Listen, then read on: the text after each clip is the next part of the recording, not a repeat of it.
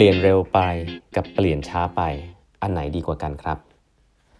สวัสดีครับ ท่านผู้ฟังทุกท่านยินดีต้อนรับเข้าสู่แบบทัดครึ่งทอดแคสสาระดีๆสำหรับคนทำงานที่ไม่ค่อยมีเวลาเช่นคุณครับ อยู่กับผมต้องกวีวุฒิเจ้าของเพจแบบทัดครึ่งครับอันนี้เป็น EP ที่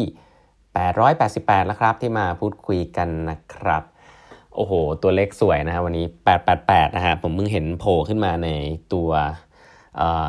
Podbean นะครับที่ปกติจะ host ไว้นะครับก็ ดีใจนะครับขอบคุณทุกทุกท่านนะครับที่ติดตามกันมา 888 ตอนนี่ก็คือ 888 วันนะครับที่ได้ทำพอดแคสต์ให้ทุกทุกท่านได้ฟังนะครับ ก็ถือว่าเป็นเกียรติและขอบคุณทุกทุกท่านมากเลยนะครับวันนี้ก็เลยจะขอนะฮะเล่าถึงคอนเซปต์คอนเซปต์หนึ่งนะครับ ซึ่งผมว่าเป็นคอนเซปต์ที่ส่วนตัวแล้วเป็นคอนเซปต์หนึ่งที่ชอบ แล้วก็โจทย์ไว้ในหนังสือส่วนตัวอันนึงเลยนะครับ เป็นคอนเซปต์ของ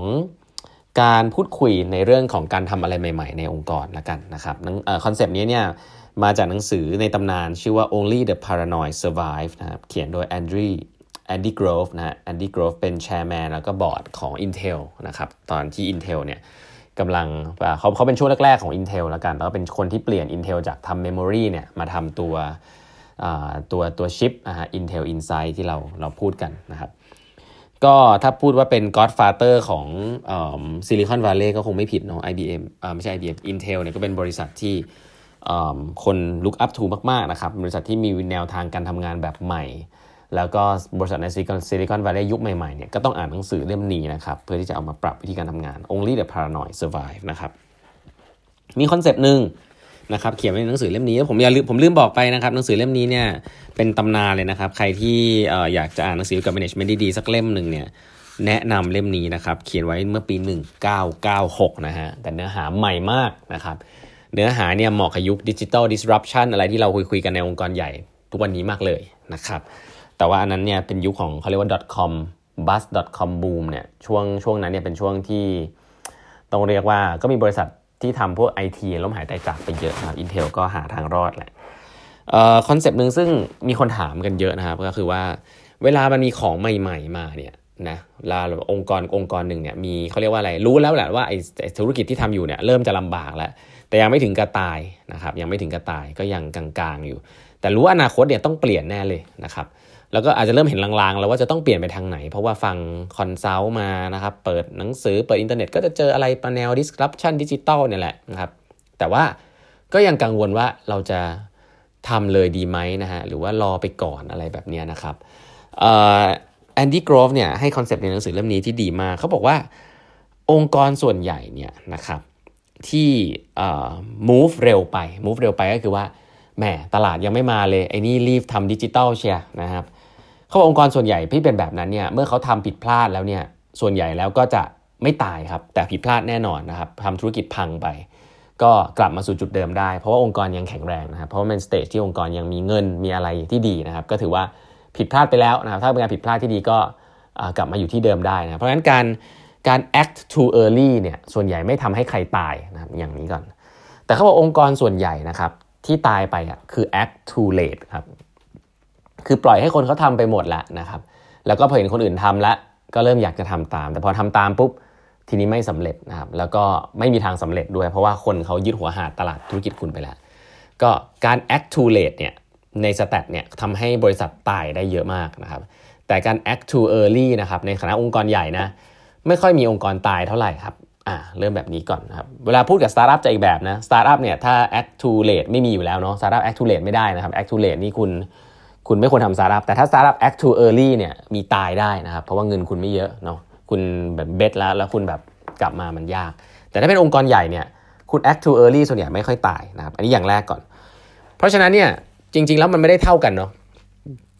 ผู้บริหารบางคนเนี่ยชอบพูดว่าเออจะเร็วไปหรือเปล่านู่นนี่นั่นเนี่ยก็แสดงว่า ไม่รู้เรื่องเรื่องนี้นะว่าจริงๆแล้ว การเริ่มอะไรเร็วเร็วกว่าที่ตลาดบอกเนี่ยก็ไม่ทำให้คุณตายเพราะคุณเป็นองค์กรขนาดใหญ่นะครับ แต่ถ้าเกิดเริ่มช้าเนี่ยคุณลำบากคุณเหนื่อยแน่นะครับถ้าทิศทางมันมาแล้วแล้วคุณเริ่มช้านะเพราะฉะนั้น 2 อันนี้ไม่เหมือนกันไม่เท่ากันเสมอ ไม่ใช่คอนเซปที่เป็นทฤษฎีเนาะเอางี้ก่อน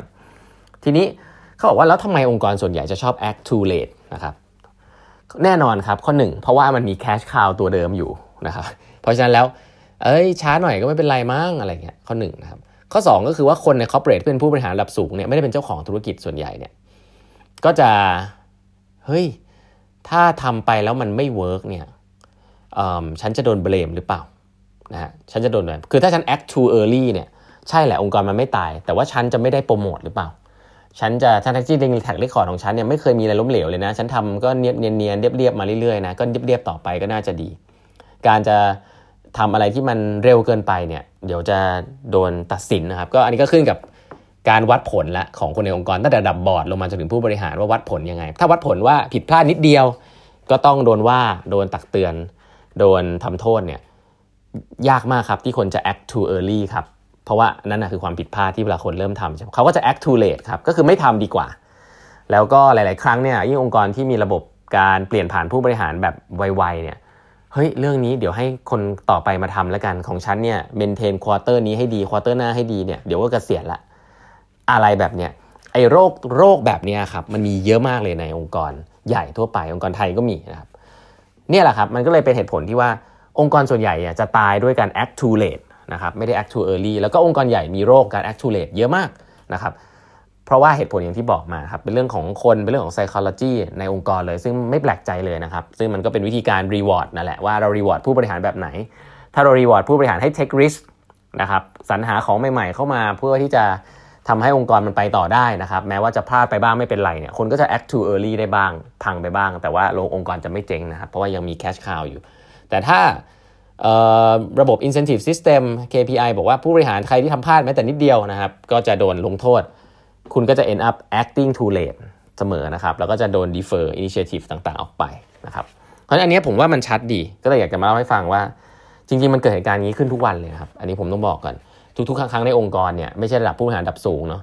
ระดับระดับกลางระดับล่างเนี่ยมีอย่างนี้ทุกวันครับ เพราะว่าเราเราจะชอบพูดถึงการทำอะไรใหม่ๆกันเยอะ เราพูดเก่งนะครับ แต่เวลาบทคนจะทำเนี่ยก็จะมีข้ออ้างต่างๆ นานา นะครับระบบ budgeting เอ้ยทำไม่ได้เอง ติดกับ frame เดิมเองนะครับ หลาย ๆ ครั้งก็เป็นเรื่องนี้ที่คนอาจจะไม่รู้ตัวด้วยซ้ำว่า อ๋อ มันเป็นที่ระบบ incentive system ที่ไม่ได้ให้คน take risk นะครับ ก็ย้อนอีกทีหนึ่งถ้าระบบ incentive system มันดีให้คน take risk เนี่ย การ act too early จะเกิดขึ้นบ่อยนะครับทำอะไรเร็วเกินไปทำให้ผิดพลาดไปบ้างนะครับ องค์กรไม่ตายครับ เชื่อครับ องค์กรไม่ตาย นี่คือองค์กรใหญ่นะ องค์กรไม่มีทางตายจากการ act too early เลยครับ แต่ถ้าเกิด act too late เนี่ยแหละครับ ส่วนใหญ่จะเจอปัญหาก็คือจะมาแก้ไขกันตามลำบากนะครับ ถ้าคุณเป็นองค์กรที่ใหญ่มากๆเลยนะครับ อาจจะใช้กลยุทธ์ fast follower ได้นะครับ แต่ว่ากลยุทธ์ fast follower เนี่ยมันไม่ค่อยมีอยู่จริงเท่าไหร่ ส่วนใหญ่ถ้าคุณคิดจะเป็น follower แล้วเนี่ย fast ยากเหมือนกัน เพราะว่าองค์กรคุณคือ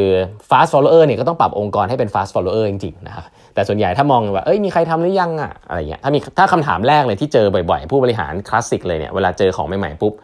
ผู้บริหารที่ play safe จะถามว่า อันนี้มีใครทำยังฮะ ถ้าจะทำสไลด์ก็ต้องมีการทำ benchmark เต็มไปหมดเลย